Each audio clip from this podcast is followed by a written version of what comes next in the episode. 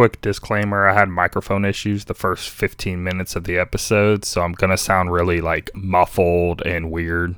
Just roll with it. Anyway, on to the show.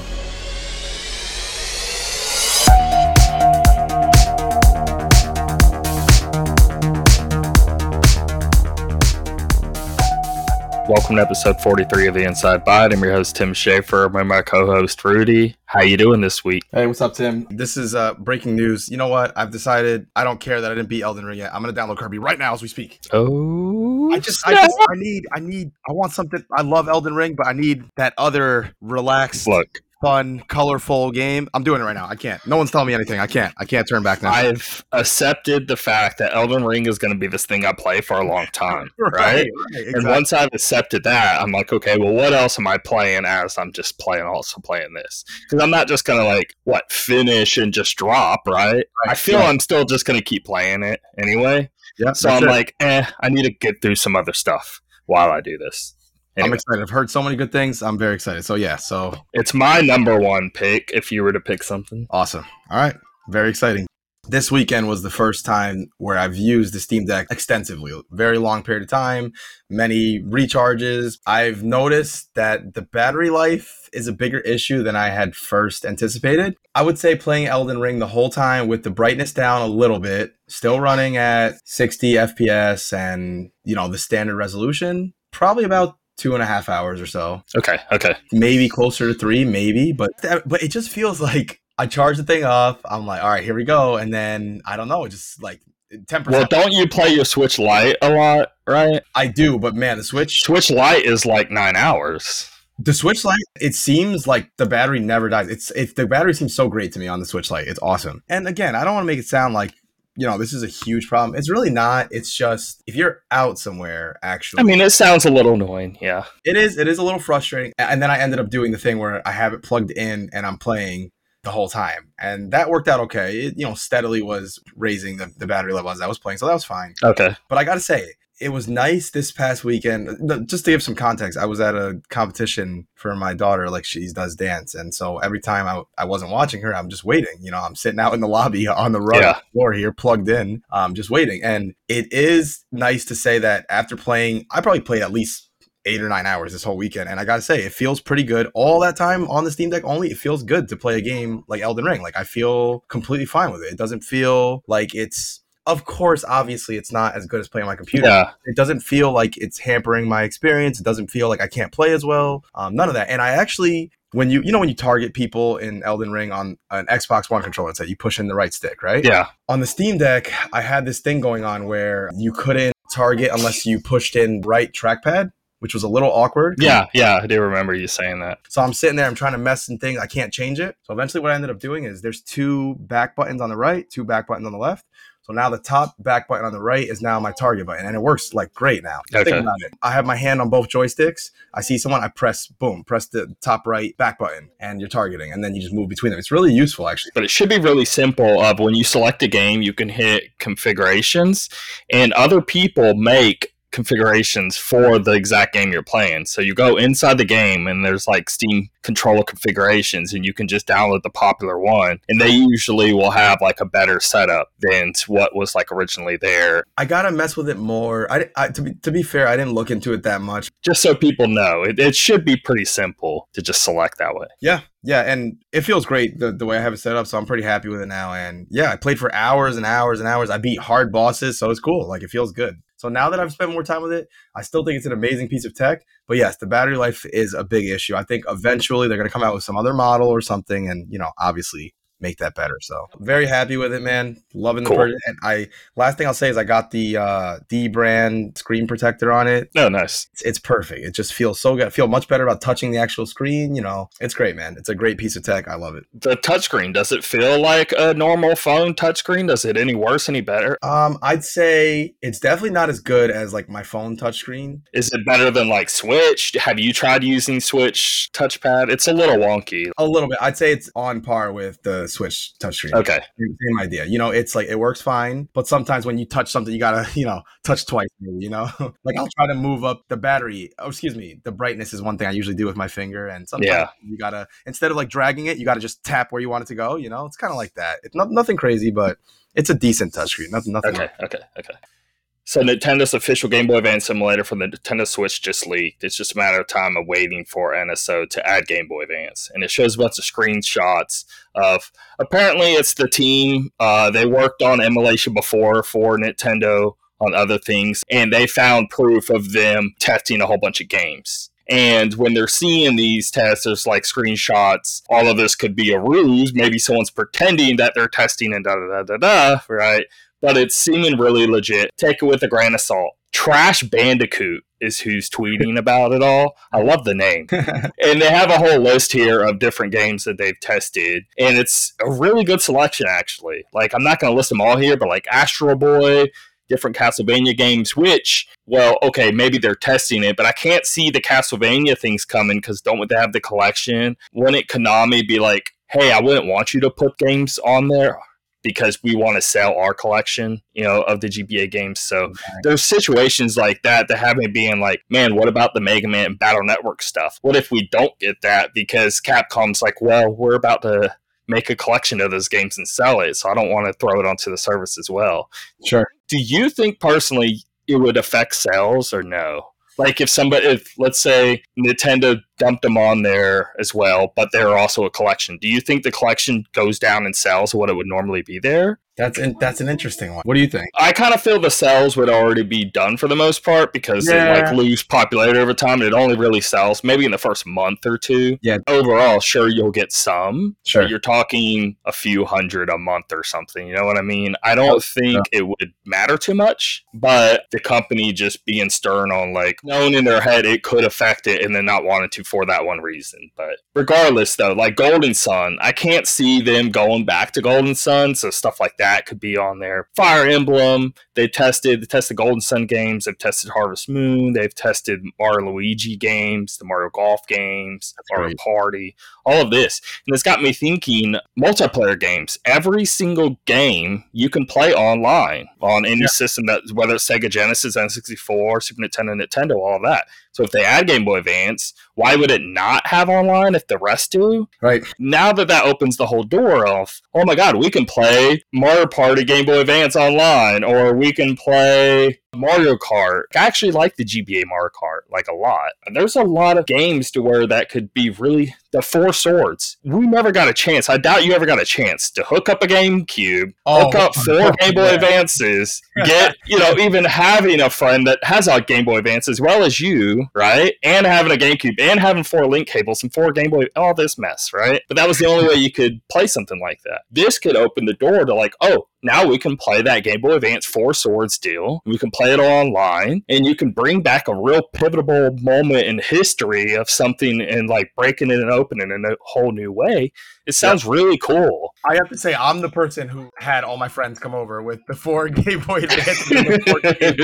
We loved that multiplayer mode. It was so much fun. I loved it. I thought it was great. I was able to achieve it with Crystal Chronicles, but I wasn't able to achieve it with Four Swords. Yes, Crystal Chronicle, man. That was another fun one. Yeah. But it has me, like, thinking on those levels. Game Boy Advance, I mean, the Metroid games alone, like, both of them are incredible. I mean, there's... Yeah. I think the Game Boy Advance library is, like, really up there. It's one of the best. And it wasn't one of those, like, you know, with Sony, with Vita, how they will, for the most part, try to make, like, a console version, but, like, kind of sort of dumb it down for a handheld. Right. These Game Boy Advance games really were Nintendo being like, no, we're going to put everything into it's a portable experience and making it for that system instead of it being a more dumbed down version of something else. I think it's basically like better Super Nintendo games kind of level, and there's so many original titles. And it got me thinking on just, oh man, if we ever did get this, the possibilities of just all these different games like Tactic Ogre, the WarioWare series, Advance Wars, Mother 1, 2, and 3 are all on there. Minish Cap, one of the best Zelda games. Pokemon remakes of the first gen that were really well done. And then you have Ruby and Sapphire, which were my favorite Pokemons of all time. Mario and Donkey Kong, Choo Choo Rocket, the Dragon Ball Z Legacy Goku series, Fire Pro Wrestling, Pokemon Mystery Dungeon, Sonic Advance series, Breath of Fire 1 and 2, Super Mario Advance series. And you get like new levels with Mario 3 and all of that. Metabots games, Lunar Legend, the Mario Golf, and the one game that we played the most, so we actually emulated it and got this whole thing where we just had four people, like two playing on the keyboard, two playing with controllers, and all playing on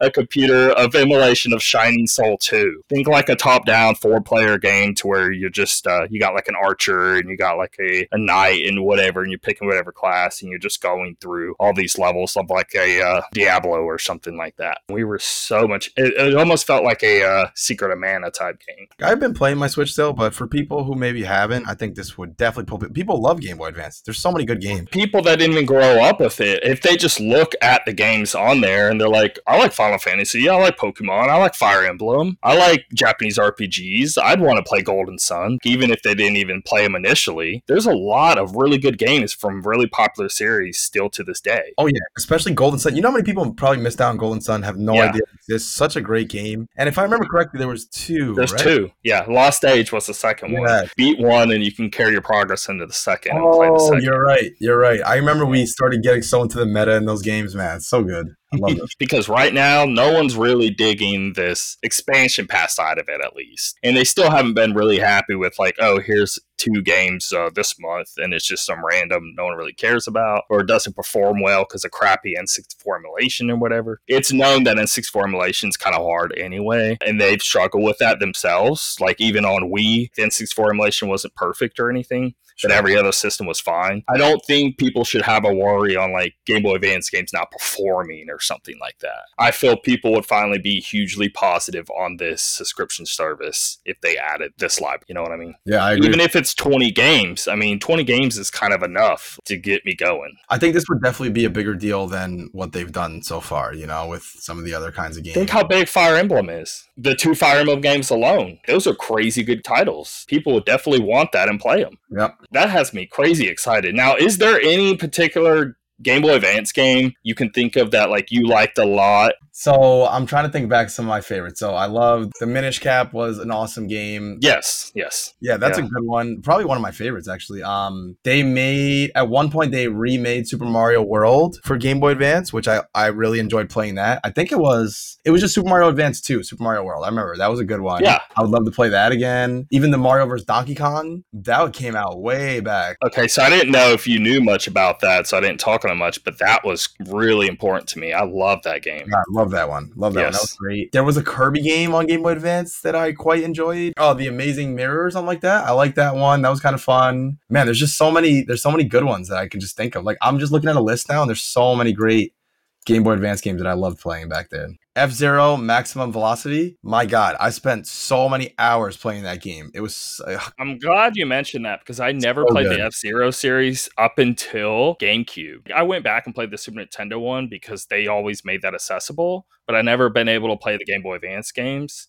And I've always been curious on. Oh my God, it's such a great game. I remember they had this, unless I'm misremembering, but hey, let's be honest, there's not a ton of F-Zero games that come out to get confused with. Well, I think there's two, maybe even three on the Game Boy Advance. Let's see, I'm kind of curious now because there was one on Game Boy Advance that I absolutely loved. There was a way to unlock the final car was to beat your own time like 10 times in a row. So there was three. There was Climax, Legend, and Maximum Velocity. That's crazy. I had no idea that F-Zero GP Legend, it wasn't that one. F-Zero Maximum Velocity. That looks right. I think it was Maximum Velocity. Great game, man. Next here, Gearbox is reviving the Tales from the Borderlands series, and it's returning this summer. So they sort of announced it, and it's like, hey, it's a few months away. I love when they do that. You played these Tales of the Borderlands. I remember you bringing them up, right? I did. Okay. I really, really enjoyed it. I never played them. I mean, I played the actual Borderlands games. I was already to the level to where like, there's far too many Tall Tales series and they're like, I don't really care that much anymore kind of level whenever that came out. I mean, do you think I should play it? Do you think I should even care about this? Yeah, so honestly, out of all the Telltale games, I think that's probably one of the top ones you should play. I haven't played the Borderlands games, but this game was awesome. Like, I loved it. I loved everything about it. It was super funny. It was just one season, you know, just the 5 episodes. How do they make it work? Because it's like a first-person shooter loot thing. I know. Like, how do you... It's the same format that all the other ones are, you know, like a third person, but not really. It's kind of like cinematic. But man, the story was so good. It was really, really funny. Like, there's literally a scene in the game. I won't say it, but there's a scene where I was cracking up. Like, I was like, this is so funny. Like, I can't believe this is actually... I didn't expect to play that, too, because I wasn't a Borderlands fan, you know? And then it got all these good reviews. Everyone's telling me play it, and I loved it. Is it on Steam Library? Let's see, actually. So I may be able to just play it from that. I want to say that I played it on Steam. Let's see real quick if it's in my library. Borderlands. Oh, yep. Yep, I have it right here on Steam. Sweet. Okay. Yeah. I'm just going to start that and see what I think. Dude, oh my God. You got to keep me updated when you play that one, because it's great. All right. Next up, Microsoft Xbox Series hardware was the best-selling platform of the first quarter of 2022 per dollars made. And that's when this whole fiasco of what I'm about to further explain goes into. So it's not units, it's dollars. So dollars, yep. The NPD Group latest analysis revealed that the combined front of Xbox Series X and S topped not only March's sales figures, but the entirety of quarter one, despite the PlayStation 5 leading the way early on in the year. Nintendo Switch took first place in terms of units sold for March and quarter one. So Nintendo sold the most units, Microsoft made the most money, because the Switch, it costs $300. Right. The OLED is $350, then you have a Lite at like $200. So when you have a $300 and a $500 system both selling Series S and X, then yes, like, even if you don't sell as many units, you make more money because you got a $500 console instead of like $300. You see what I'm saying? Of course, that makes sense. That's what they're getting into there. While I wish we could see the unit sold numbers and nothing more, this does confirm two things. One, the Switch is still outselling other systems' unit numbers to this day, which is insane to me. I'm still just keep getting mind blown by that. Like, I still have to be remembered. Oh, yeah, even though everyone is all talking Series X and PS5 and all of this, and you barely see much Switch talk, it's still outselling both of them in terms of units. So that alone is like, oh, wow, that's a good reminder. And then second, PlayStation is most likely selling the least then in quarter one, because I think what it was is Xbox wasn't wanting to, they wanted to say per dollars because Switch technically sold most units. Oh, well, we want to top you in that way, right? But I think this does confirm, Lowell, I don't think PlayStation, I think they're third here, because PlayStation has a $400 and $500 unit, where Xbox is $300 and $500. Going further into this, because I just love the what if scenarios. I'm thinking the only way PS5 technically could have outsold Xbox, if you just want to do the whole console clash here, is if PS5's $400 digital console was selling crazy high and their $500 system was selling super low. And the flip side would have to be the Series X selling crazy high while the Series S sold barely any, and that way PS5's overall could have been second in like unit numbers. But I doubt it, but there's a slight possibility that PlayStation could have sold more units, but a ton of people just somehow bought the $400 version over Xbox Series X's $500 version. And after millions of that $100 difference, maybe something would have happened there. All that's just like really crazy speculation. And I feel pretty safe to just say, hey, I think in quarter one of this year, like Xbox is leading the game there between the two. But Switch, if we're thinking in unit sales numbers, which we usually do, Switch still is dominating regardless. So that's all. Switch is a beast, man. That night before on Twitter, Nintendo put out that little thing, shows Mario pulling back the curtain, right? And it's like, oh, the trailer's coming out. And I remember the reception to the trailer. Like, a lot of people were excited, but I saw a lot of the same old people saying stuff like... It seemed more negative than positive. So a lot of same old people saying, oh, Nintendo's going to lose this gen again, and well, you know... Wii U was so down in the dumps that everyone was just convinced at that point they ain't coming back regardless of what they do. And then they showed this weird tablet stupid thing. Are you kidding me? Like, this ain't gonna save the game. Why don't they just go traditional? I remember it as clear as day. I thought it was such a cool idea off the bat. I'm like, this is so cool. I can't wait for this. No, hybrid was perfect because, again, like even Wii U days, at least the 3DS was sounding crazy. They always did well with their handhelds. And so it's not even that big brain moment to just be like, okay, well, why don't we like merge the two? That way we don't have to like look so bad on the console front, even if we are dominating the handheld. Sure. Let's just make it all one thing. And the Wii U was halfway there anyway. So, but yeah. No, it was. Still remember that. I'll never forget people that. People always want them to do just the just make a powerful system and let people make your games and just be a box.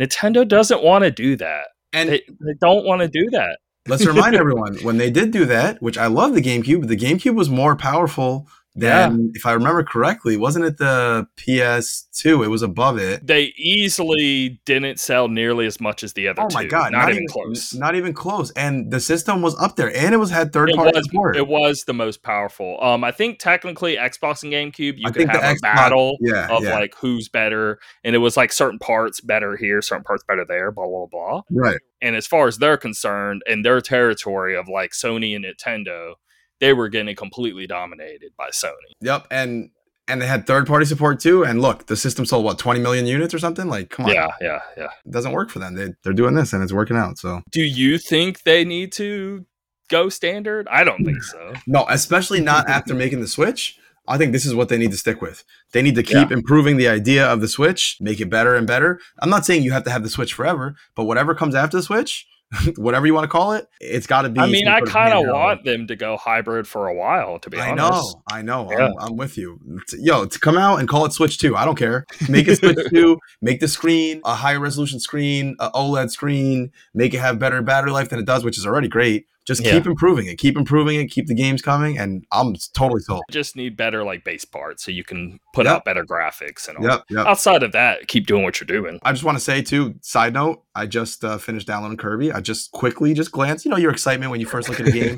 I just looked at the opening cutscene and man, the graphics are really good in this game. I'm impressed. Yeah, it looks way better than I thought in my head it would look. It's one of the better visually games for Switch. God, that's crazy. I can't wait to play it later. I love Kirby. I can't wait. I'm excited. And when I looked at the how long is it to beat it? It said like about 10 hours. I'm like, oh, perfect. This is the perfect kind of game I need right now. Looking forward to it. What do you think about one last thing before we move on? Sure. Back to what I was originally going is why are you thinking Xbox is doing better right now than what they have done in previous years? What they're currently like? Why isn't PlayStation selling more as well? Like what's happening? Well, it seems like PlayStation has been for a while selling a ton. I don't know. Is it getting to a point like I always think of these weird things when you have a product that's selling like at a certain point a lot of people are going to have the product, right? So like both groups are maybe just as big, and it just happens to be the first group bought more at first and now the second group's buying more now and they're kind of similar anyway. Is that what you're getting at? I think that a lot of people that buy one want the other at some point as well, and I think probably more people were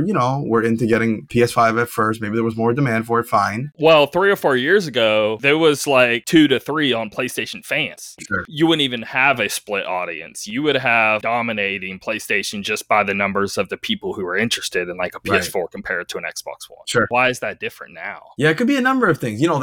Obviously Microsoft is making some good moves. They're winning a lot of like appeal from your standard consumer, especially the people who are like hardcore into it. I think they really are into what Xbox is doing right now because they're so like user friendly. Everything's so consumer based, which I think is pulling a lot of people in. Now, for the person who doesn't really follow the stuff the way me and you do, honestly, it could be a number of things, man. There's so many variables. Do you think it's that Activision bit? Watch Fox News, CNN, whatever, just standard news stuff. And I hear a story of like, oh, the people who make Call of Duty, Microsoft's buying them. Am I going to this level on like the base person being like, hey, maybe I should buy an Xbox? And they can look up because there's CNN stories about Game Pass or something. Sure. And maybe they may know like, oh, hey, I could play Call of Duty and not have to pay $70 or something. Like, do you think things like that are what's causing the shift? I think Game Pass definitely. And I just have like an anecdote. Like I know this woman that I work with and she's like maybe in her late 40s. She doesn't know anything about video games, but she talks to me all the time about, she's like, I got this pass thing. I'm like, wait, what are you talking about? She's like, yeah, I got my son an Xbox Series S and I got him this pass and there's all these games on it. She's like, I never have to buy him a game again. I'm like, oh, okay. So this is kind of, I could see, because she wasn't going to buy him anything at all. And then that. Oh, this is a good parent. A parent could buy their kid this and not have to worry about, look, just play what's on that service and I don't have to worry about buying your stuff anymore. That's exactly what happened with her. That's it. Yeah. And I could totally see so many. And then she called me one day. She's like, hey, my son, you know, her son's really into baseball. My son really wants to play the new MLB game because he's big into baseball, right? She's like, is that on the service? And I looked it up for her. I'm like, yeah, it's on there. She's like, oh, great. She's like, I'm renewing the service for longer, you know? So I can totally see that. Okay. So yeah, moving on though. Sure. Back to PS5, variable refresh rate is going to arrive globally through a PS5 console update over the next few days. Very cool. This has been a thing people have been awaiting since release. It was kind of weird that it wasn't there. Because we're talking high tech, you know, like we're going through levels of solid state drives and high advanced graphics, I had issues with the 1440p thing and then the variable refresh rate thing. So they got one of the two out there, and then they're pretty much can be like what you would expect a system that would release nowadays. So they're getting there. But I first freaked out. So when I read the blog, it's like, oh, here are the games that are going to support it on day one. And I'm like, wait, what? What are you talking about? Why is it game based? I'm like, wait, don't I just go into the settings, turn it on, and that's it? Right. Why am I selecting it on certain titles or something? And I read further into it, and they're basically just saying like, hey, these are the confirmed games that are going to benefit 100% or whatever. There won't be issues. Now you can turn it on by default and then it just run with everything. It's still affected, but you may find little glitches here and there with stuff, and it's not like perfected. So these games, you know, can be perfected, where the rest it's just, hey, you turn it on and you may have some defects or something. So once I read that, I'm like, oh, okay, good. I mean, at least like I literally thought you were just only going to have 15 games that have VOR, and that's basically it. Sure. So that's not the case. So that's good. But I think they could have done that way better. It was like way further down the blog. You should right out the gate just be like, hey, you can turn it on and off. Not like, oh, here's 12 games that support it. When people open it, that's what they see, and they're like, wait. Why would this be the case? It kind of reminds me of like the early days of Xbox One backwards compatibility. I remember when that first started, like, we can support up to these games, and now it's come such a long way, but it was just funny. I remember at first thinking like, wow, this is such a small amount of games. Like, it's so weird. I remember on my Wii, I could just pop in a GameCube disc and I can play it. I remember people... So now we're getting the repeat of this again with PlayStation though. Apparently they are getting PS3 emulation to work on the newer systems, but a lot of games are having issues. So I really feel even when it rolls out, they're going to be like, oh, well, these are the games we got working so far, and we're going to keep working as we go. And the problem is it's just too far behind, right? You know how long it took for Xbox to get 1,000 games or whatever? I mean, it was years to stack up. So are we going to be waiting years for PlayStation to now get all of these games working before it's a good number? Now I'm worried about that. It's going to be quite some time. But I do remember back then when this was all starting, I would always say like, yo, come on, like I can pop a disc right in my Wii. And I remember people would argue against you like, it's not backwards compatible, it's rebooting into a different mode. I'm like, can I put a disc in and play it? Okay, then it's backwards compatible. Next up, Diablo Immortals released in June 2nd. So they first announced it a long time ago, and then I thought it pretty much died, and no one has said really anything on it outside of them being like, no, it's still coming. That's about it. So now we finally get like a trailer with some gameplay, and they say, hey, June 2nd, it's releasing, and PC version was also announced, and it will have crossplay between the two. So Diablo nerds, enjoy. I mean, I like Diablo, but this still, even if there's a PC version, this is still clearly a mobile game. Sure. And it's not that, like, I'm like, I don't care that much. I'm looking Diablo 4. I'm not looking for a port to a mobile game. You know what I mean? Agreed. I'm not. So, I really have zero interest in this, so hopefully people enjoy it if they are interested. Next, speaking with Blizzard, World of Warcraft's next expansion is Dragonflight. Daniel Tack over at Game Informer. Players will travel to the Dragon Islands, specifically shrouded heirs of Azeroth. I'm sure I'm saying everything entirely wrong. 4 level zones and a starting zone, flesh comprise 5 new areas for players to explore in this expansion with varied environments and encounters to check out. And yes, you can now play as an all new dragon race, the Dracolithor. That is actually a new class as well. So you have a dragon class, and then you have the dragon race, and then you can also apparently ride on dragons as like a mount or whatever, even though I think you could have already done that before. I don't know. Anyway, there's that. You're about to get some dragon stuff. Now, I guarantee you it's because of Elden Ring. Yeah.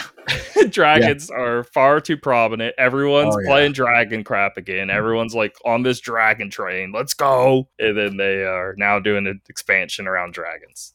I just hope that, you know, the World of Warcraft fans, I hope they're happy with this because, man, they seem like no matter what they get, I know I'm speaking generally here, but it seems like no matter what they get, they're not either Blizzard is messing up or the fans have too high expectations.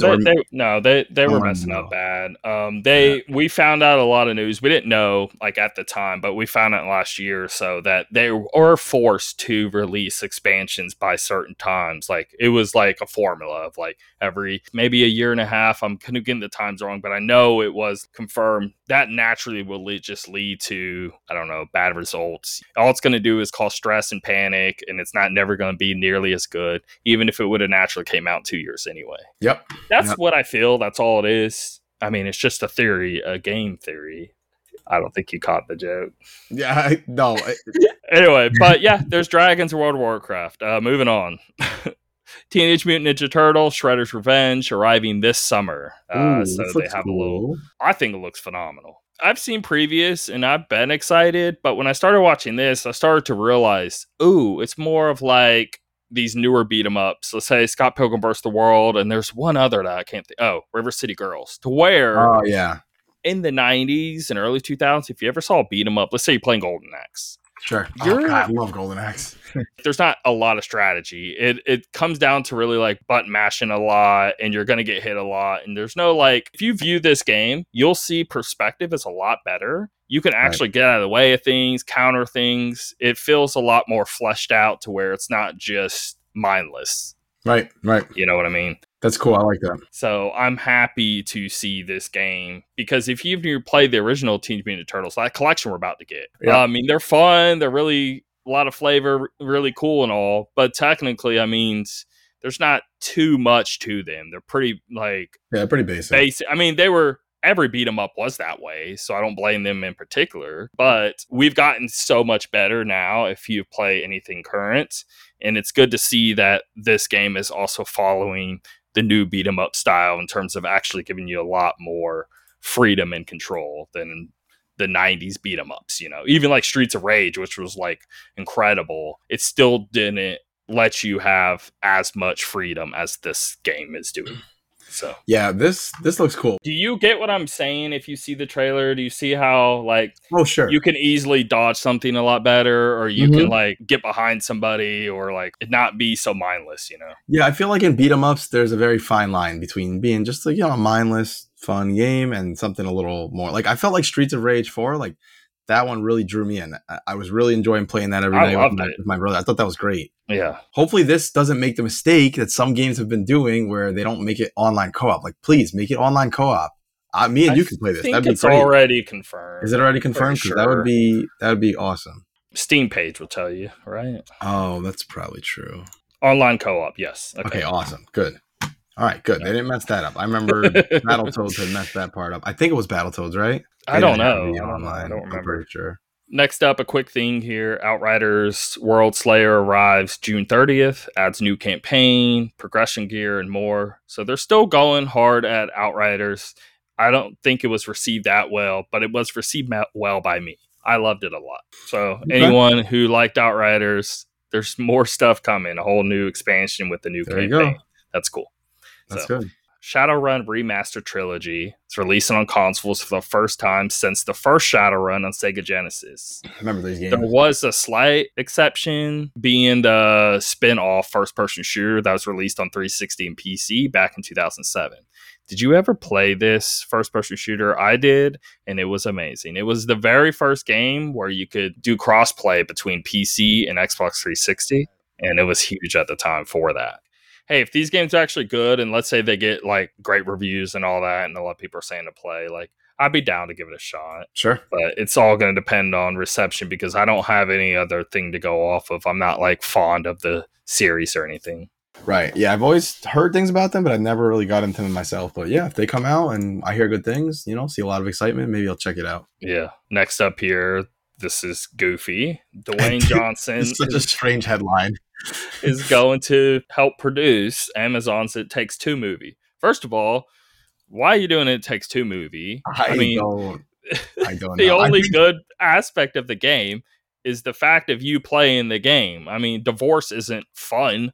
Yeah. Why would there be a movie about divorce? I could see this. When I first heard it, I had the same reaction. Then the more I thought about it, I'm like, I could see this being a fun movie if they focus on, you know, the two characters as the, you know, weird little toys that they become or whatever. And just like a fun back and forth movie between the two of them going on adventures. I could see it maybe being fun. It just depends how they do it, you know? That's true. What was that movie where the two brothers went on a vacation and there were monsters or something? What was that? The Disney or Pixar movie that came out? Onward, was it? Onward. That's yes. It.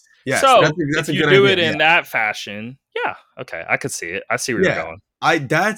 When I started thinking about it more, I'm like, okay, I could see the angle of, okay, you start the movie off, you have the divorce thing, and then literally the whole entire hour of the movie, let's say, before you do anything else, is just they're on an adventure. They're going through, you know what I mean? I think they could maybe pull it off, but it's still a very strange headline. Like I had to read this like twice because I was like, what? Dwayne Johnson will help produce Amazon's It Takes Two movie. First of all, there's an Amazon movie coming. Amazon Dwayne Johnson is going to help. Right. What it produced, I guess they're just help funding it. I don't know what. That's a strange one, but we'll see. Dwayne Johnson's The Book. Oh my God, that'd be perfect. The freaking book. Hey, it's time for love. He talks like that too.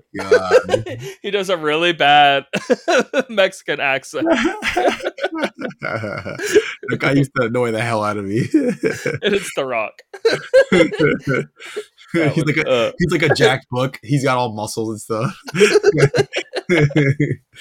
All right. Spider-Man Across the Spider-Verse got delayed by 8 months. So it was supposed to come out in October of this year, and it's coming out sometime next year. It's a big delay. Yeah. Curious why.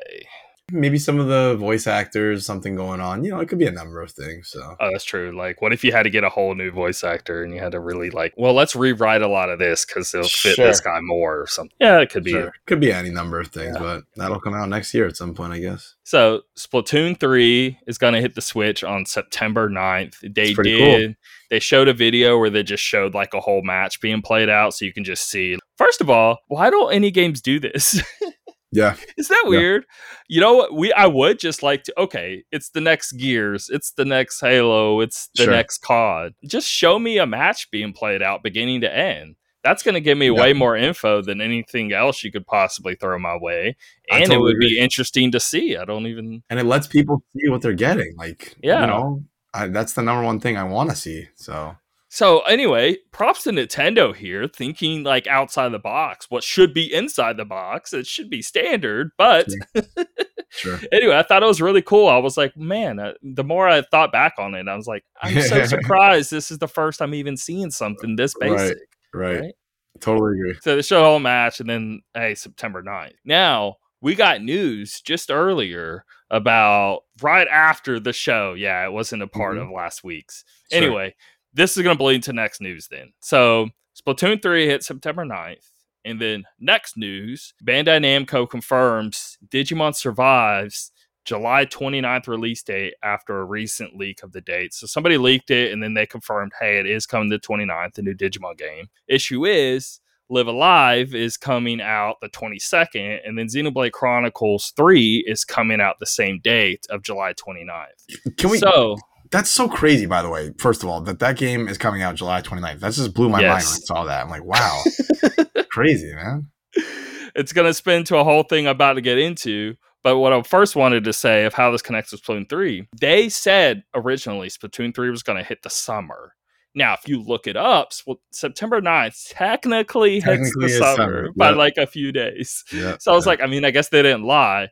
But what I think happened is because they did also say Xenoblade Chronicles 3 was later. I forget. They never said an exact date, but it looks to me like they swapped Splatoon 3. Like Splatoon 3, I think, was going to be July. Seemed like summer game. Xenoblade Chronicles come later. And I think they just finished Xenoblade Chronicles earlier than expected. Mm-hmm. And maybe they've just been sitting on it for a while, for all we know. Whatever the case is. So I feel they like, well, let's push Splatoon 3 back, keep working on it, because that is a live service game. The more time you work towards it before release, the better. So it's always good to push those. And let's just go ahead and push out Xenoblade Chronicles 3 since it's already done, I'm guessing, is what was happening. I don't know. Push that up and push Splatoon 3 back is what I was getting at. Now, I actually was really excited for this Digimon game, only because I played Digimon Hacker's Memory, and there was one before it, Cyber Sloth, that's what it was. Anyway, but those two games, they were like Persona, but it was Digimon, and I was really, really, really into them. Crazy good quality JRPGs, for real, which is weird, because I've never even been that big into Digimon, and it actually made me get quite into it. I mean, I watched like the first season as a kid, that show, but outside of that, I never really cared much about Digimon. But those games are really good quality games. Anyway, so I was like, ooh, I can't wait. This looks like a lot more money and a lot more time put into it and all of that. That'd be neat. But they're releasing it on the exact same day as Xenoblade Chronicles 3 and only a week after Live Alive comes out, which is also gigantic. God, that's going to be awesome. So I've never played this game, but man, the more, every screenshot I look at it is so beautiful. I can't wait. Each character has its own style of game that you play. So you're going to play an RPG as one. You're going to play an action game as another. You're going to play a wrestling game as another, whatever the case is. You see what I'm saying? So excited. I love the whole HD 2D style too. Yeah, man, yeah. It looks beautiful. Can't wait. So definitely. So all of that is like all bunched together here, and it's going to be very like chaotic Japanese time is what I'm getting at. Now I am getting into, and I'll go ahead and talk about it now, and I'll talk about it later. But Xenoblade Chronicles, now I'm like, man, I need to catch up because 3 comes out in July. I wasn't expecting it this soon. I was expecting it a lot later. I would have time, Right. So I'm like, okay, well, now that I actually have a deadline to hit, maybe it'll motivate me to go ahead and play through these games because I need it right now because I loved what I played. I shouldn't have dropped off. It's just one of those things we all do. I'm like, oh, here's a new game. It looks cool. And then you drop something you actually really loved and you had no reason to be dropping. I'm into it hard, like really hard. I've played I want to say 15 hours in 3 days. Dude, the Switch is dangerous. The Switch is so dangerous. Like I've played a lot, way more than they usually play games. Okay. By a landslide. So, but man, it's so good, and it's bringing me back. And I'm like, yeah, this game is way better than I don't know. No one ever really talks about it. Like they talk about the first one a lot. And it was that moment to where, because that was like, we haven't had a banger of a JRPG in a long time. Nowadays, weirdly enough, we are really in like a renaissance or something again of like, we're getting a lot of really good JRPGs. But it took them ages to like finally, that was one of those games where it was only in Japan. It took them years to like do the localization and release it worldwide and all of that. Mm-hmm. And it was a whole big campaign to push that. And that's what started this whole thing. But so a lot of people fell in love with that first game, not thinking there'd be anything more than this. And I think by the time Xenoblade Chronicles 2 came out, it was so long after. It's not like it was 2 or 3 years later. This was like Wii going all the way till Switch, of like the first year of Switch come out. So there was a huge gap. So of course, naturally, it would just drop off on fan base. So I think that's really why, but there's nothing wrong with the second. I actually prefer the second over the first by a bit, but I mean, that's all just, everyone's going to be different there. I have to play these games. I have both of them. I honestly, it's just, I don't know. I don't really have a good reason as to why I haven't played through them, but I'd like to, especially now with the third one coming out. So I hate to say this because I may be like overly positive on a lot of games right now because there's a lot of good stuff right now. But when I'm playing this, I'm like, no, Elden Ring, I'm about to finish Kirby anyway, so that's about to be done. And then it's going to be like consumed with Xenoblade and then Elden Ring as I continue to work through that. But I've dropped what I was doing because there is a time limit here. I really want to play this on release because the problem is this is really story heavy. Real in terms of really important moments could happen. Like, okay, you've watched 12 films in the Marvel universe, you're about to get a 13th. If you don't see it in the first week or two, you're going to find out what happened, and it's really going to suck. And there's the story is hitting like really high. One tiny thing, if someone were to tell me some detail that happens later in the game, I'd be so pissed because it's getting really serious. I don't know. There's so much on the line right now. And these games are like too important for me to get spoiled. I'll tell you that. So it's pushing me to play it. I'm excited. I'm excited to eventually get this. I'm glad I'll have, like, when I do finally play it, I'm going to have 3 full Xenoblade Chronicles games to go through. Yeah, so exactly. That'll be pretty. Maybe that'll be a summer. Maybe that'll be a summer thing. For the people who have played them, know that this third game is basically linking the first and second game. There are small links between the two that you can catch if you like look real deep, little Easter eggs and little nods here and stuff like that. And you can get like explanations from people being like, oh, this means this, and we see the connecting and all of that. But this goes way further into, and it's not like, don't think of like a flat timeline, Rudy, of like, oh, it's 1, then 2, then 3, and 3 may take place between 1 and 2. Right. 3 is going, it's no flat timeline, okay? So gotcha. Many things affect things and different, think Marvel right now. Like, yep, I got you. Okay. It's just a whole just split timeline craziness going on. So I can't wait, man. All right. Next up here, The Walking Dead, Saints and Sinners, Chapter 2, Retribution's release window of late 2022. It will have a 15 to 20 hour campaign. The first one got a ton of praise for VR, one of the better VR games. I can't stand the visuals of it, and so I couldn't get into it. I thought it looked way too, I don't know how to describe it. It's just bad graphics. I don't for me, but I get it's VR and it's way harder to pull off and all of that, but I was too pulled out of the experience. If it's like really dark scene and you may see something off the distance and come up and you're not seeing too much detail, it's good and all, but the very moment you're even slightly in a more lit area, it just looks really dumb to me. It's like, I just kind of laugh and can't take it serious. And it's just like, and it's supposed to be scary and it's not getting there because of the graphics, but I gotcha. Okay. I don't know. Maybe there was more to it. Maybe, I don't know. Maybe something else was making the graphics. Maybe this one will grab you more. Who knows? But a ton of people loved it though. Second one is coming out here, and 15 to 20 hour campaign. Wow. I've never heard a VR game 15-20 hours. Even Half-Life Alyx isn't that long. This one says 11 hours main story. The first one? Mm-hmm. Okay. Pretty, so it is longer than I thought. Pretty reasonable, yeah. Okay. Let's see Half-Life Alyx. I'm curious on that one. Half-Life Alyx, about 12 hours. Okay. God, I gotta play some of these VR games. I need to right now. I want to get a whole setup, but we'll get there one of these days. Yeah. How do you put this? You will find good experiences if you look for them, and you can definitely dive down in the rabbit hole. There's a lot of good stuff to be had.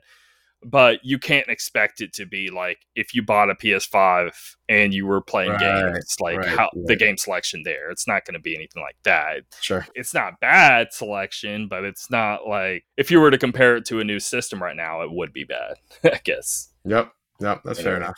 Next up, Sonic Origins announced and launches June 23rd. Any interest in this or... Me, I have very big interest. So why is because it's Sonic 1, 2, 3 with Knuckles, which you can't have Sonic 3 without that section because it's like make or break for that game specifically. Sure. Even though with Sonic 2, you can have Sonic 2 and Knuckles and it like slightly improves. This is like half a game or something missing. Anyway, so it's Sonic 1, 2, and 3 with Knuckles. And again, Sonic 3 with Knuckles, you won't find that on any collection.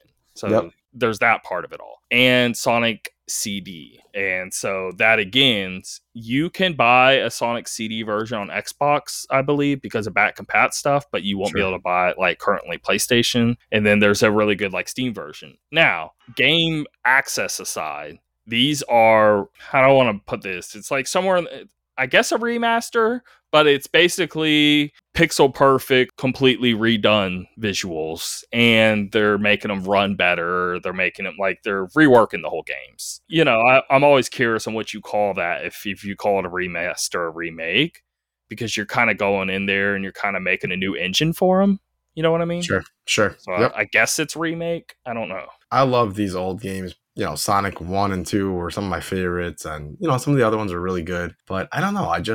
I might pass on this for a little while. It's definitely something I want to get eventually, but probably not right now. I'm a big nerd over these Sonic games, and later ones I don't even care anymore, and I would never call myself a Sonic fan. Sure. But I do love the original Genesis games, and I love Sonic CD a lot too. Yeah, they're good. They're good stuff. And to be able to get them sort of completely reworked, that excites me a lot because I already have the games. I wouldn't care otherwise. Let's say they would just, oh, here's another version of the same thing. No way am I buying it because I already have access to it. Right. But okay, you're giving me in a whole new way, then yeah, I'm going to buy it. So it's $40. The whole Fiesta, though, is this chart. You can zoom in if you want to, whatever, but obviously, this is what everyone is arguing over. And rightfully so, as any time any company has released a chart for buying stuff, like don't release a chart. There shouldn't be a chart. You're making it too complicated. And people eventually figured out the equation here.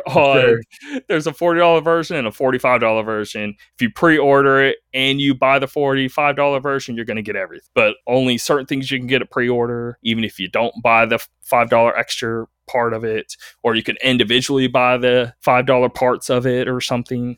Yeah, there's too much to it. Apparently, they've already said some stuff after the fact on trying to make it better, but we don't know what that's going to be. It's as goofy as that is, and that's what everyone seems to be talking about. I don't really care, to be honest. I mean, yeah, I'll buy the extra content or not. I really, whatever. But I'm more just happy that, oh, sweet, we're actually getting remakes to these games that originally came out, and it's going to be a really, really big deal for fans of the original games, I feel. Yeah, no, I'm excited for people to get their hands on that, and like I said, I'll grab that one eventually. Let's get into what you watching, what you playing. Let's go. Still playing Elden Ring. Just like we discussed before, I'm going to just keep playing that one in the background. But I'm a person that cannot just play one game. I can't. It just doesn't work that way for me. So I beat Triangle Strategy, which I will talk about in a second. And I might as well throw Kirby on here now. Technically, I am playing Kirby now. So, and the Forgotten Land. So I'm probably going to fire up Kirby tonight. Play it, mess around with a little bit. Maybe tomorrow I'll play a little while. I'm very excited. I'm very excited to have a game. A message from you after about an hour being like, holy crap, this game's amazing. Oh man, I can't wait. I was very surprised. It's a lot better, That's awesome. Okay, very, very cool. I'm glad to hear that. I'm just so looking forward to like a bite. And when I say bite size, honestly, 10 hours? That's not bite size, but it feels that way in comparison, to some of the other games. So I'm looking forward to a game I can just. Oh, and that's definitely mainlining. There's more to do. Okay. There's all of these challenges around like the overworld map that you unlock, and they can get really, really hard. This is where the game actually gets hard, like for real. Okay. And it'll give you 30 seconds, and you have to spot where, let's say you get like the blades, and you have to hit these switches across the map with enemies trying to block you and then also hurt you. And you given all of these puzzles, but more like action puzzles. And you have such a tiny time frame to complete them, and you're going to try them over and over again until you clear one, and you're like, yeah, and then move on to the next, Oh, I'm excited, man. That sounds right up my alley, what I want to do right now. But on another note, I wanted to talk a little bit about Triangle Strategy. So I beat Triangle Strategy. Man, this is such a great game. I absolutely love this game. You listen to every episode over the last 10 weeks or whatever, or however long it's been. I have never once not faltered in saying that this game is great. Like, I started it, I thought it was great. I got to the middle, I thought it was great.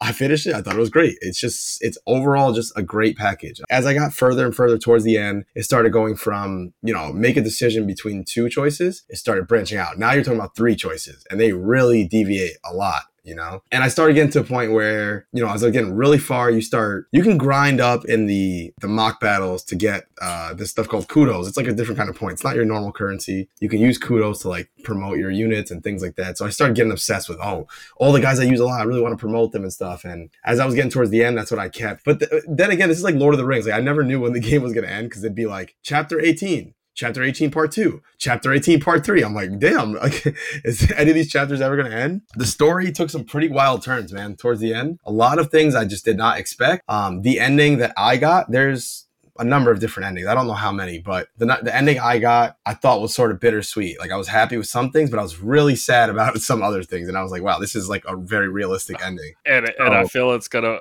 you may not do it now, but it's going to want to force you to play it again. Oh my God. You're like, I have to change that. Definitely. Totally. There's huge changes that can be made, based on the decisions you make. But what I did end up doing, just because I know I'm not going to play it again anytime soon, is there's a golden route, right? Make all these particular or decisions, do these certain things in battle all throughout the game, and you can get the certain golden route. And all I'll say, obviously I'm not going to spoil anything, all I'll say is you make a very, very big decision in chapter 17, right? There's total is 20 chapters in the normal game. You make a huge, huge decision in chapter 17. Outcome of that, the three different choices, really affects some of your party members to the point where, you know, some things just completely change the whole. Think like level of dying in Final Fantasy VII. Like we're talking about that level of change. You know? Hey! You spoiled the game. God, oh my God, so sorry. But we're talking about like a change on that level, depending on which of the three decisions you make, and they're all very. They're like the aggressive type, the more passive type to react to something, and then the middle ground, right? And they're all affecting. There's three different people who want you to make these decisions, and sure enough, if you make the opposite decision that they want, they're not happy, and a lot of big things happen. Right? I'll just say that much. So I chose the one I was comfortable with. I was happy with my outcome. I looked up the golden route, right? It was like a full playthrough, all the cutscenes. And I looked up from chapter 17 to the end of the game, the golden route or whatever. And man, that ending was incredible. It was like really, really awesome stuff. It's like you, instead of making one of the three decisions where you're always going to hurt someone, he's like, there's got to be another way. Like if you did everything the right way, then everything else kind of like falls from there. And they do like really masterfully. They like please everyone. But it's not a cheap cop-out, you know? It's like a really smart, strategic way to address all the issues and wrap it up nice with a bow. And, man, it was fantastic. Only reason I did it is because I know I'm not going to play it anytime soon, you know? So, and I don't want to play the whole entire game again just to see a different ending. So, but yeah, man. What a game. I get it. I'd probably do it. I got to say, it's one of my favorite stories I've played in years in a game. The gameplay was just top-notch. It's just an awesome game overall, man. Really, really good. So... highly recommend anyone play this game. Me or you. I don't even know who it was, but we were going on about the voice acting being really good. I mean, we're both saying it. Sure. Anyway, I have this running joke now with like my friends. Like, okay, we went to the movies like a few days ago and they immediately hit me with voice acting's crap and triangle strategy, dude. But he'll say this to me like once every 3 or 4 days. I'll look at my phone and he'll just purposely crap on the voice acting of triangle strategy. And it's just this on-running thing. But apparently they Googled it and a lot of people were complaining about it. They were joking on the fact that I was praising it. Sure. But I'm still sticking to it. I don't care. I still feel it's good. I feel like a lot of the people... First of all, wait. This might be a silly question, but I'm assuming they play it with what, Japanese acting? Is that what it is? Did they switch it? I would assume, but because those characters don't really fit that for me. To me, it feels more like the timeline would be like medieval, and you'd want like English voices and all of that. Exactly. Yeah. And the way they speak, you know, I'm sure you've heard them. They're like, "Pray tell, Tim, how can I assuage your concerns?" That would not work in Japanese. No way. And I really like that they really stick to it. And I got to say, the character Benedict, man, that guy is on the level of like, oh my God. Oh, Tyrion from Game of Thrones, like being like an advisor, like a really good character who helps, you know, the person they're with. That's how I felt about Benedict. I feel like Benedict is such a great right-hand man, always making the tough decisions for you, always leading you to, you know, to the right decision. He played that role so well. Whoever those voice actors are, I got to look them up because I was really impressed with them. I think people are crazy. I thought the voice acting... I Google it, and right here, it's like, triangle strategy voice acting lackluster. I started playing yesterday, and they're just talking about how they're really disappointed by the voice acting. And then somebody was like, "Yeah, I get what you mean. It doesn't flow like a normal conversation." It's like I'm not seeing what these people are saying. I don't agree. I don't get that. I thought that there's some lines that are delivered. The only thing I'll say is I think Sarah Noah sometimes is probably the weakest voice actor, the main character.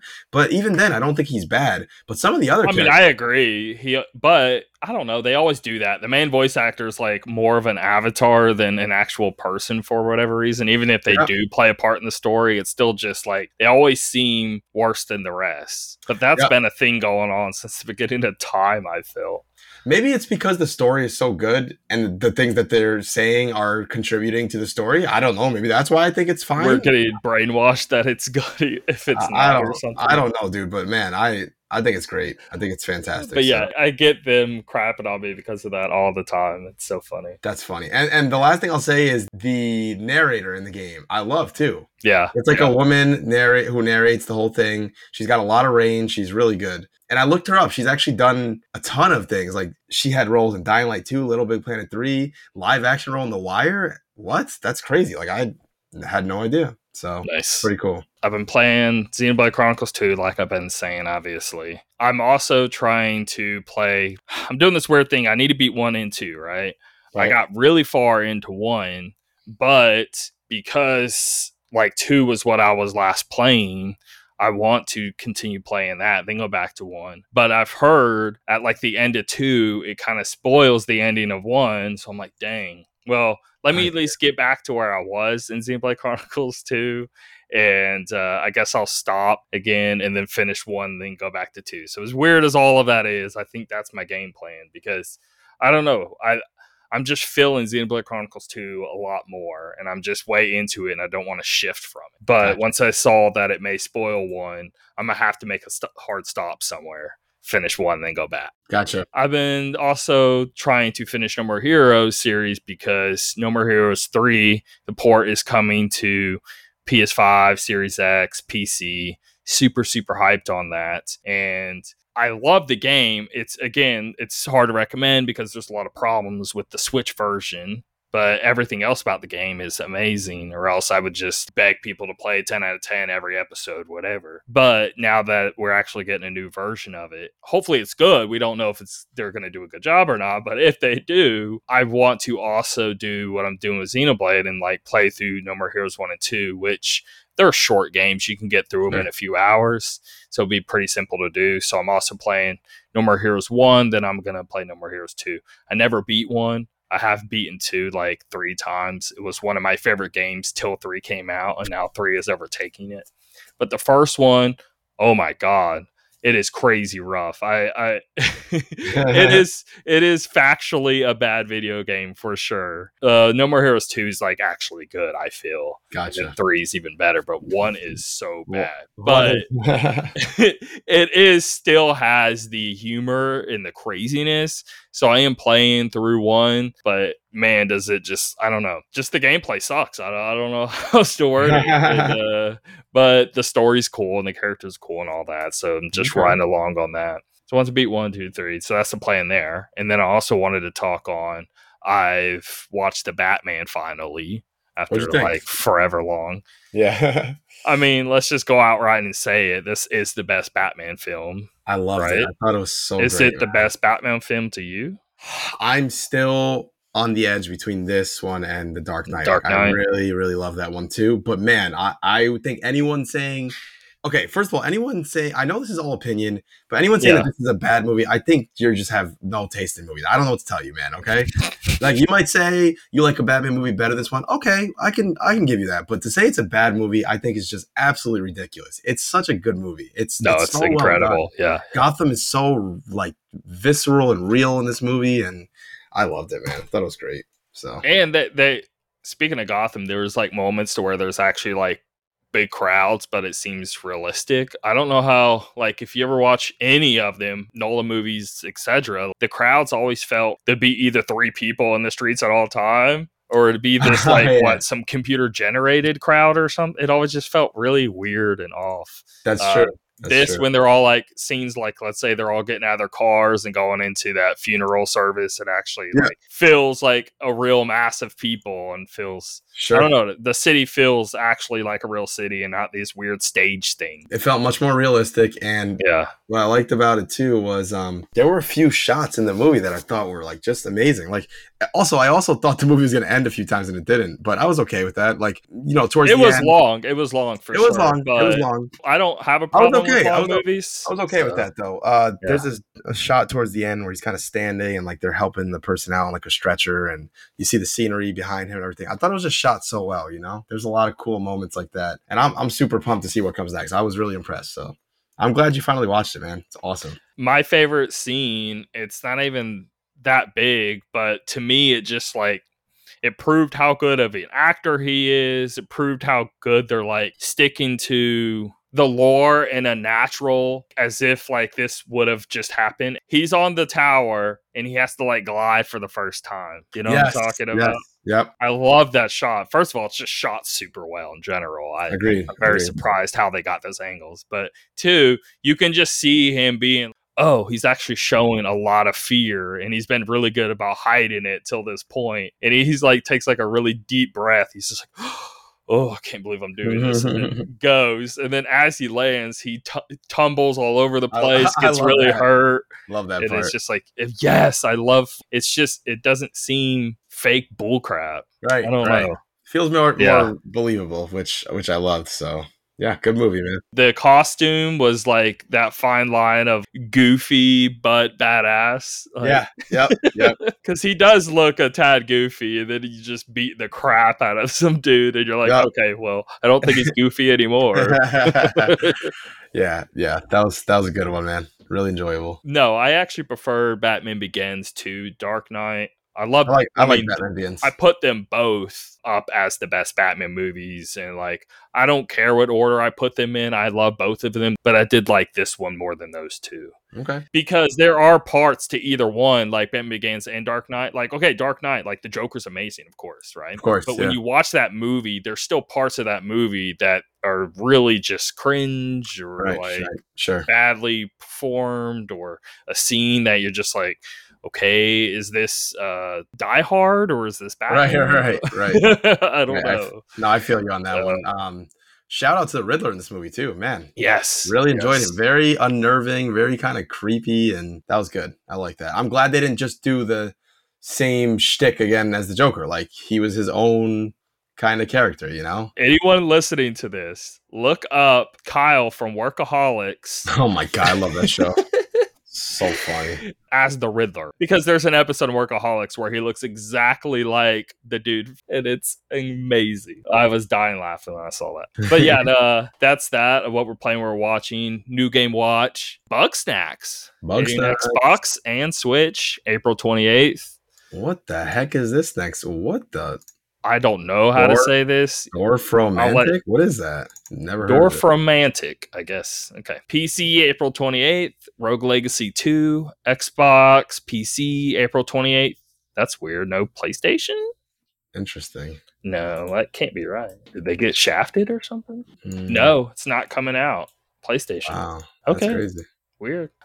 Sherlock Holmes, Chapter 1, PlayStation 4, April 28th. Unsold, Xbox, Switch, PC, April 28th. PlayStation got shafted again. Okay.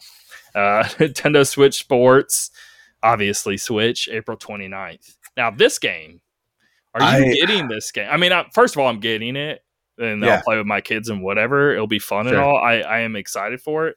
Now, do I buy this day one? I don't think so. Yeah, I want it. I wanted to buy it day one, and literally up until this podcast, I was going to, and then I bought Kirby right now, so I think I might hold off that. As you should. Yeah. But I was thinking, well, that's when we're gonna like be up there in Richmond, and I was like, dude, what if we brought our Switches and we played Switch Sports at our hotel? Oh, okay. Well, you know what? Hold on. There's never. Might need some convincing. We're at the hotel. We'll see. Anyway, but it's like, oh, we could like, you know, go to the bar, check out the city. No, let's play Switch. No, let's Sports. Stay in, get a bottle of Jack or something, and just play some Switch Sports. But no, in general, I am really hyped on that game. I'm very excited to get a new one of these. And it looks good. I mean, I've watched their full breakdown of all the different sports and stuff. It has online all throughout the whole game. Looks good. I'm excited for it. And then finally, before we go here, we're going to continue our favorite game of each year. And we're going to go from 2005 to 2001. Yeah. All right. So I guess I'll start it off. For me, I picked... and again, I should just say, I think this is true for both of us. These games are so long ago that we're kind of just looking up. Okay. Before you even say your game, I'm a list. These are... And there's obviously more games this year, but these are the big bangers that, in my opinion, are just huge and was like, oh my God, was this one of the best years in gaming? I'm like, Resident Evil 4, Burnout Revenge, Kingdom Hearts 2, Ninja Gaiden Black, Tom Clancy's Splinter Cell Chaos Theory. I still think the best Splinter Cell. God of War, Shadow of the Colossus, the first Forza Motorsport, Gran Turismo 4, Battlefield 2. Battlefield 2 is the only Battlefield I actually... Well, no, sorry, Bad Company 2 and Battlefield 2. So both of those are like huge on my list as like one of my favorite shooters. Yep. Mario Kart DC, Call of Duty 2. This basically jump-started the series. Like Call of Duty 1 was like, okay, but 2 was gigantic. The PC multiplayer with that game, it was nothing bigger. Oh my gosh, that was huge. Dragon Quest 8, huge game. That was the first to where we actually got it because we didn't get Dragon Quest, 4, 5, 6, 7. I think it was like 1, 2, and 3, and that was it on like NES or something. But it was Dragon Warrior. So this, we finally got the name Dragon Quest, official name, and it hit PS2, and the thing was gigantic. It came with a demo to Final Fantasy 12, I want to say. Sure. It was 10 or 12. Either way, Dragon Quest 8, Luminous, Fear. Fear was so cool. You can go like slow-mo with the shooting. Yep. And that was like probably the best graphics we had at the time. Love it. Psychonauts, Doom 3, Star Wars Knights of the Old Republic 2, Devil May Cry 3. My favorite Devil May Cry. Good one. Need for Speed Most Wanted, Star Wars Battlefront 2, Age of Empires 3. Pretty big ones there. So out of those, I picked Resident Evil 4. I mean, man, what is there to say? This game is so good. I know it's a little dated today, but when it came out, I just thought it was the perfect blend. I want VR for this reason. Yeah. The problem is it's only on Quest, and I want a Quest, and I'm like, God, I really want to play this in VR so bad. They just released the Mercenaries mode. I want to say this week or something. Mercenary mode was actually my favorite part of this game. I played it a ton, and the amount of hours I put in was ridiculous. Sure. I would love to play Mercenaries mode in VR. Anyway. Absolutely loved it, man. Just a great blend of survival horror, and the gameplay felt much better than previous Resident Evil games. Obviously, there was a big overhaul there. Yeah. And it started what we have today, you know? Kind of went down a good path. It went down a bad path for a little bit. Then it kind of recovered. I mean, I blame 4 for giving us 5 and 6. I agree. Because that's when they pivoted action. But in 4, they rode a fine line. And then they just went way off with 5 and 6. Yep, anyway, glad they brought it back. But if 4 wouldn't have happened, technically that wouldn't have taken place. Yeah, agreed.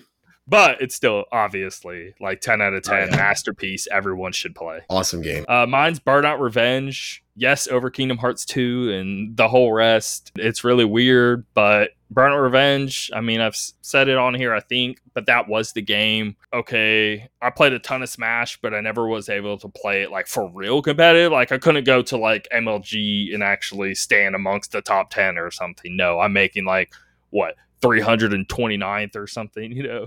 But Burnout Revenge, I legit got top 10 in the world on that game. I played that game religiously. I got to the point where I just like memorization of like this formula, the exact way I turn this and that to hit every little thing and dodge every tiny thing. And no matter what chaos would happen, because like obviously there's other players you're playing against and they can cause a random thing.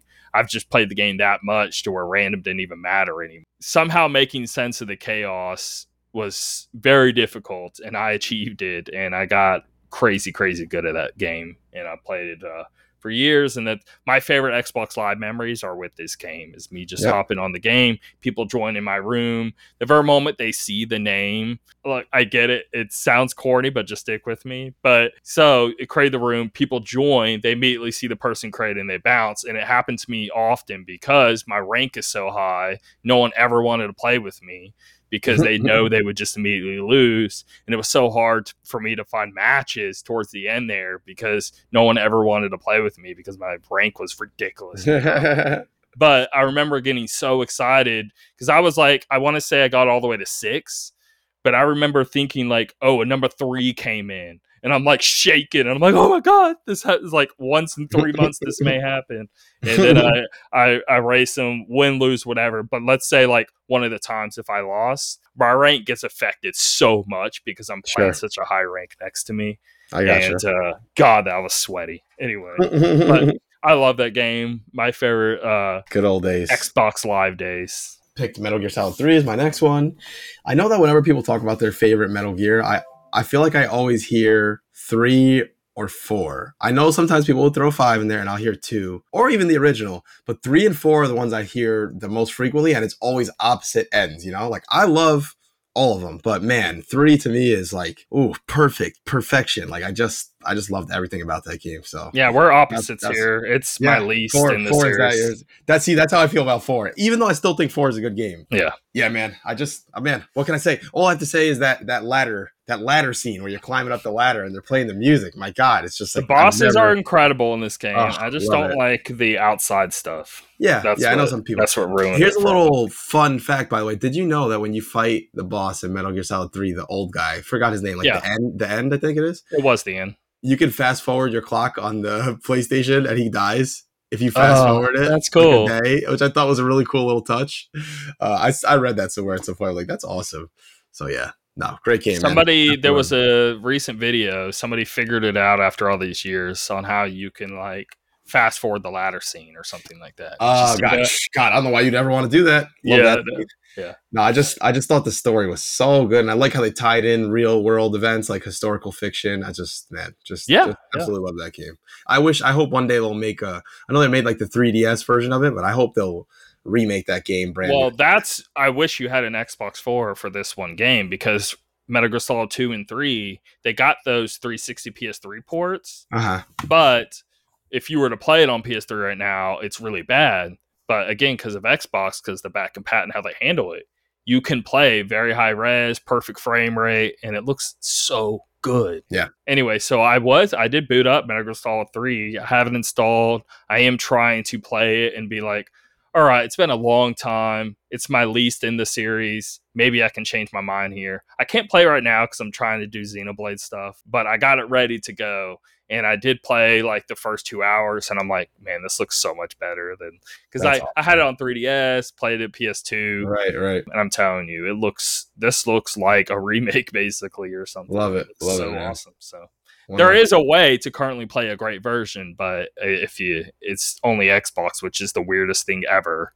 Isn't that funny? It's a PlayStation series, but whatever. Mine is Halo 2 that year. Burnout Revenge, that was technically my favorite Xbox Live experience. But when we go in specifically talking just Halos, Halo 2 is my favorite, and Xbox Live is a huge, huge, huge part of that. It kind of makes me a little sad I wasn't as much into 3 because I didn't have a 360, because Forge and stuff like that, and people in the community being as big and be able to create all of those things. But with Halo 2, it really was just a competitive sweatshop every time you went online, but I love it. Yeah, it's not just that. Okay, it can get really competitive, super serious. Then you can just create a custom game, and now we can all just fool around and try and find glitches. And being able to offer both of those, and it's just one of those games where you're just hanging out in Xbox Live, talking to people for hours. I mean, you're up till 2, 3, 4 in the morning, just chatting in a random game lobby. And I really miss those days. Halo 2 was the pinnacle of that for me in terms of just chatting in Xbox Live. Yep. Agreed. So, pretty good days, man. All right. Well, 2003. Now that's not why it's my pick. That's just first thing comes to my mind. Halo 2 in general, the campaign, it all. It's an incredible game. I just had to mention the live memories, because that's what hit the most. But yeah, that's what stands out. Yeah, I get it. Yeah. 2003. I picked Legend of Zelda: Wind Waker. So I remember when this game was first announced. I remember they had it at my local, I want to say Target or something. They had a little setup maybe, and I played it. I played the demo, and I was like, "Wow, this is amazing!" I loved the little effects, when you throw the little torch on the floor and the shadow casted on the wall. And I was like, man, this game is so beautiful. I don't know what all these people are talking about, saying it looks stupid and dumb and everything, because I remember that was a big narrative at the time, right? People complaining. And when I got the game, I met all my expectations. It's just the big open sea, traveling there. And I just loved everything about this game, man. It was one of my favorite Zeldas ever, probably. So awesome game, man. I wanted to pick it so bad. Yeah, I feel really bad for not picking it. God, do I love Wind Waker. I mean, the mind blow of actually seeing Hyrule under the sea. Yeah. You talk about that ain't the coolest thing ever. And so all the nights coming to life, and it plays the music it's a Link to the Past, basically. I don't know. It was so good. Really enjoyed that game. Obviously, very controversial on the cell shading at the time. Everyone was oh my God, look at this kiddie game, Zelda, where's my Link? Like, this ain't Link, this is some bullcrap, and this is kiddie stuff. Because, like, Ocarina of Time, you could turn to a doll and all that, and they were hoping to get more darkness, which they later got with Twilight Princess. But God, do I remember the internet just going ablaze over Wind Waker just because of how it looked. And what's funny is now it's like we're deemed one of the best ones. Yep. Anyway, mine though, I had to go Star Wars Knights of the Old Republic. This is one of the most pivotal RPGs in my life. This is what like got me into the genre. I like Japanese, like Pokemon, and I'd play like different Final Fantasies and stuff. But Western RPGs were always a turnoff to me, and I never was really into them because, to be honest, I just didn't think they did nearly as good of a job and not nearly as like creative and weird and interesting and all that. That always just felt kind of stale. But Star Wars: Knights of the Republic. My favorite Star Wars material as well. Like I said, I'm a Star Wars fan. I'm not like some mega ultra one, but this game is easily my favorite Star Wars game. Okay. I guess it's my favorite Western RPG. It did so many things so well. Like, I mean, this was BioWare when they couldn't be touched. No one was close to their talent. Sure. They soon did Mass Effect after these two games. But with the Star Wars license, you can just do so much with it. Like the races and different planets you go to and being able to explore like genuine Star Wars experience in an RPG. And I am so excited we're getting that remake on PS5. Yeah, it's a long ways away. But man, when I saw that, talk about hype ass moment for me. It's going to be amazing. So. That's awesome. Okay. And that'll be the first time I play that game, by the way. I never played it. So I'll just go ahead and wait for that. I waited long enough already. I mean, hey, that'd be kind of cool though, because I mean it's an incredible game and you get to play it like all fresh and great. Yeah, that's what everyone says. So yeah. It's gonna be dope.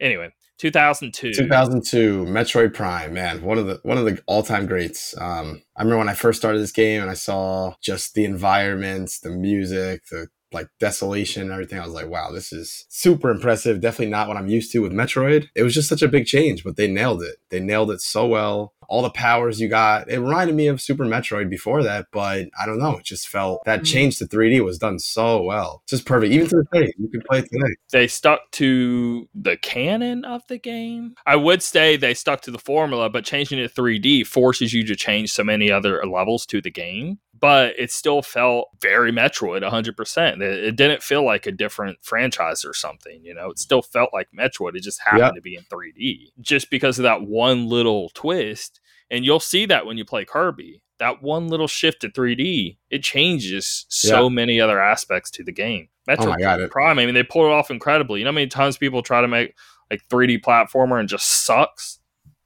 Yep. No, they absolutely nailed it. You can go back and play that game today and it still holds up. And it came out 20 years ago. I mean, that's crazy. There's ways to play this in VR, and it is now Half-Life Alyx is my favorite like VR experience, like officially, right? But unofficially, I think it would be this. You can play Metroid Prime in VR, and man, is it the coolest thing you'll ever experience. It's so dope. Yeah. Pokemon Ruby and Sapphire is my 2002 pick. I mean, I was a big Pokemon dork up to that point already, right? The original Red and Blue, I played it a ton on like a Game Boy Micro, actually. No, they called it Micro Game Boy Pocket. That's what it was. They came out with a Micro with the Game Boy Advance. But that Game Boy Pocket, it was still black and white. And I played the original like Red there all the time on it. Game Boy Color I never had. So I never played those outside of like emulation later. But Pokemon Ruby had that Game Boy Advance, and I think it's my most important Game Boy Advance game. I probably played through it probably 7 or 8 times. I'm so close to the Pokemon of that region, the whole story of it. It was the first time it actually went way more mature than the previous. Right. Like, it actually had an in-depth story. One before this, it was just like, oh, go talk to Oak. Oh, go catch Pokemon. Oh, cool, you beat it. Like, and that was about it.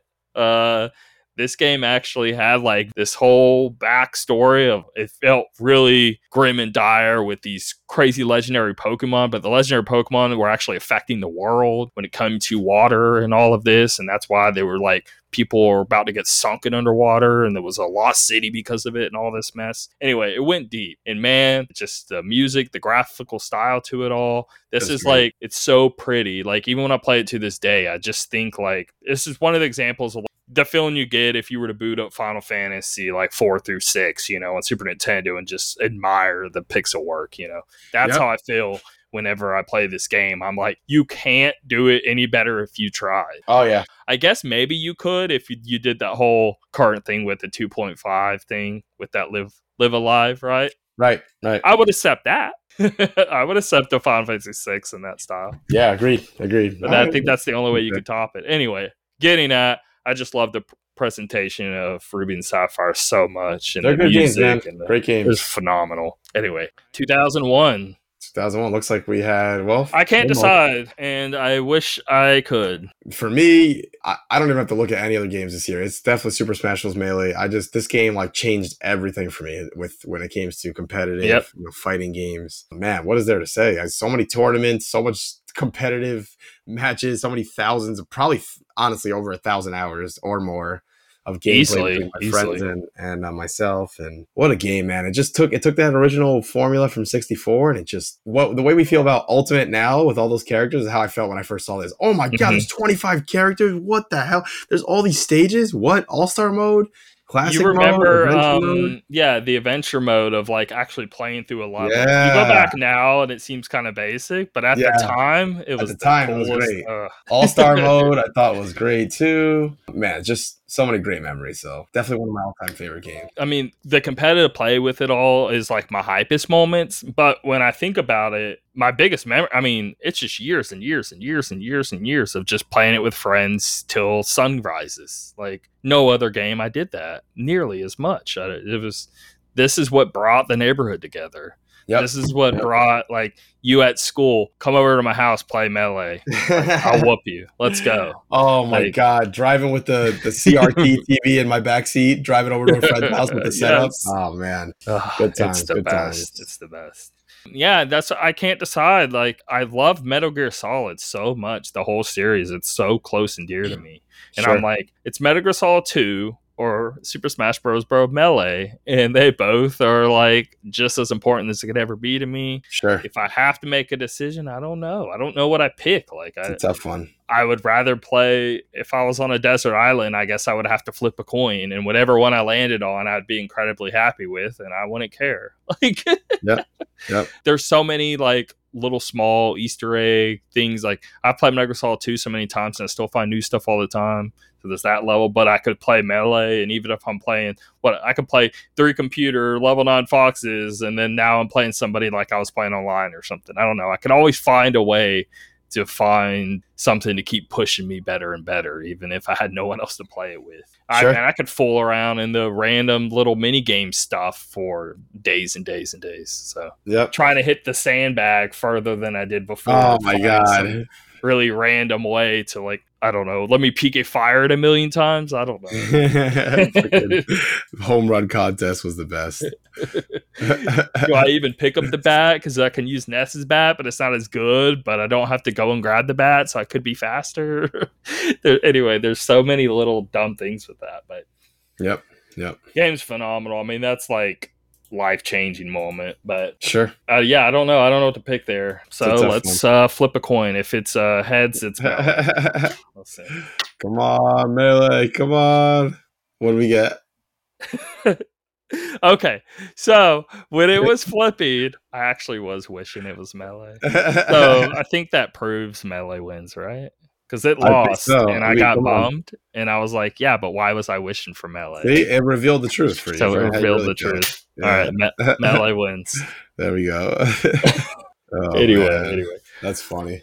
Next, I mean, I guess I'm bringing like my laptop and a mic, and we can just record the next episode when we're out there. Just do like a 30-minute thing. I'm not actually trying to record a full episode, but... Right, we can do a short one. Like, we can think of a funny little segment to do up. Yeah.